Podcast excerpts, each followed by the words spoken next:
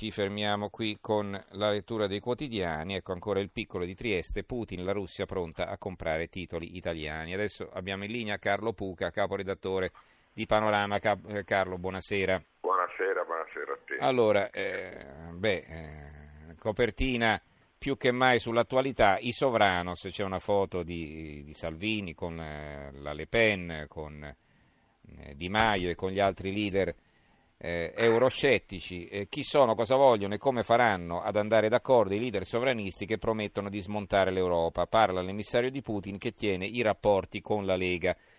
Allora, spiegaci un po' questa copertina, Carlo. Guarda, eh, riprende naturalmente in senso ironico la, il famoso fiction, quella dei Sopranos, perché in verità questa alleanza sovranista che eh, tra l'altro si, si, prospetta essere molto forte elettoralmente le elezioni tra, tra, tra qualche mese, eh, difficilmente però riuscirà a trovare una quadra all'interno del, del Parlamento europeo, nel senso che eh, questa studi, scusate per la voce, ma ahimè l'influenza sta colpendo anche me. Mm. Eh, credo che sia, possa essere la prossima copertina, diciamo, ah di, di qualsiasi genere, questo periodaccio, diciamo. Ecco, eh, le forze populiste, appunto, se vogliamo definirle tale, sono in, in netta crescita, in crescita costante in, molte, costante in molti paesi europei.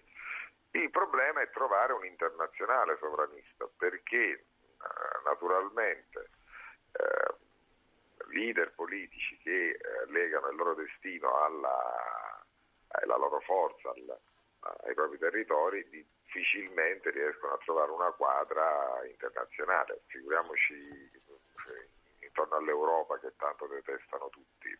Perché tra l'altro, andando a guardare paese per paese, come la brava Anna Maria Angeloni ha fatto, eh, si vede come le differenze più grandi siano fondamentalmente sul, eh, non solo sui diritti, perché per dirti i populisti quelli che vengono definiti populisti olandesi sono totalmente a favore dei rapporti del, degli matrimoni omosessuali, per capirci. In, in, Italia, in Ungheria è esattamente l'opposto. Mm-hmm. Eh, e l'altra grande differenza è poi sulle, sui temi economici, perché per dire il gruppo di paesi dell'Est eh, è a favore dei, naturalmente dei fondi europei, come vengono gestiti, perché sono quelli che ne usufruiscono di più. Eh, noi, come è noto, non soltanto devo dire questo governo, ci lamentiamo per come vengono distribuiti i fondi europei.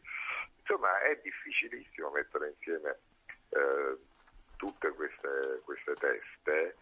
E, diciamo che hanno un, un, obiettivo comune quello di sconfiggere chi ha governato l'Europa finora insomma su questo si trovano sicuramente d'accordo sì ma è il come che manca c'è l'Italia che ha una sua peculiarità perché ha due diversi tipi eh, di gruppi populisti perché Lega e 5 Stelle eh, diciamo in Italia governano assieme, ma in mm-hmm. Europa hanno idee anche, anche loro molto diverse.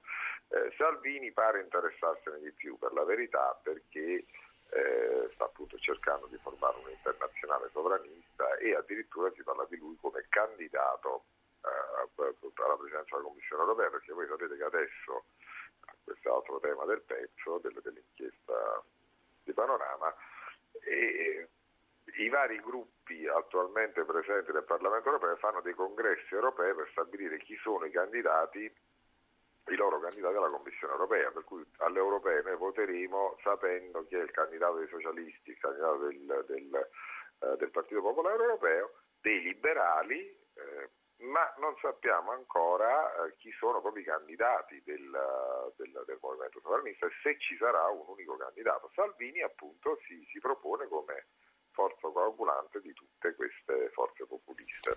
Allora, quali altri eh, articoli ci vuoi sottolineare? Guarda, ti parlo di un, di un articolo che ho scritto anche, insomma, che ho, contribuito a scrivere, che è qui insieme a, a Antonio Galizzi.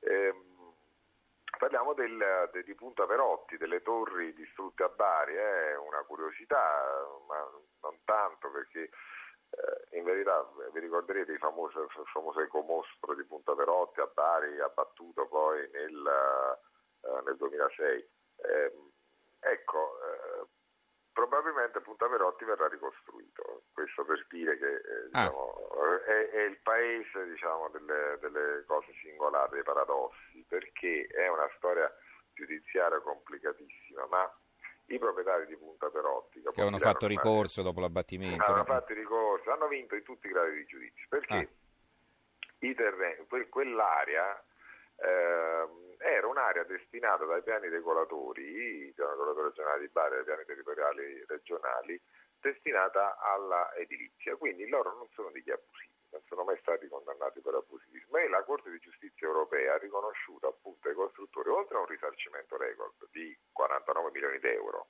cioè lo Stato italiano ha dovuto risarcire 49 milioni di euro la, la, le ditte che avevano abbattuto, che avevano costruito Punta Perotti perché l'abbattimento non era legittimo. E adesso siccome i terreni sono tornati di loro, di, di loro, proprietà, loro hanno presentato un nuovo progetto per ricostruire.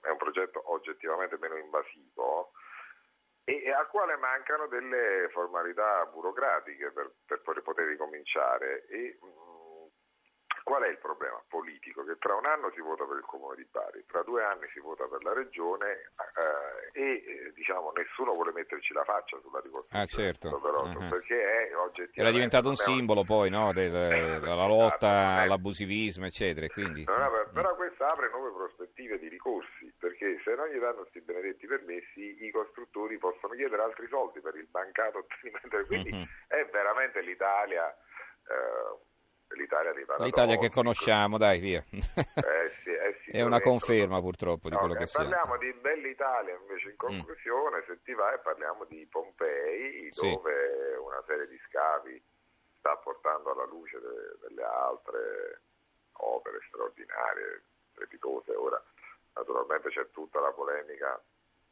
culturale tra archeologi per stabilire la data sì. eh, la data di, de, dell'eruzione che potrebbe essere appunto il 24 ottobre del 79 d.C. invece cioè oggi praticamente mm. oggi, è oggi, oggi esatto ecco questo è, mm-hmm. è praticamente oggi anzi ieri eh. E, eh, sì, sì, siamo a cavallo ormai, ormai siamo, siamo a giovedì 25 sì. siamo a cavallo siamo mm. a cavallo e, che però è un po' distratto dal fatto che quella epigrafe è stata trovata perché gli scavi stanno continuando e stanno venendo fuori delle bellezze straordinarie grazie in questo caso appunto anche ai fondi europei che mm-hmm. sono svariate decine di milioni che stanno finanziando questi scavi. Quindi Beh. l'Europa matrigna per una volta sì. ha fatto qualcosa di buono ecco, benissimo. Ecco, allora ecco. ringraziamo e salutiamo Carlo Puca caporedattore di Panorama che ci ha presentato questo numero. In edicola fra qualche ora la copertina con tutti i leader dei partiti sovranisti europei i Sovranos chi sono, cosa vogliono e come faranno ad andare d'accordo i leader sovranisti che promettono di smontare l'Europa. Grazie Puca e buonanotte. Gra- grazie, buonanotte.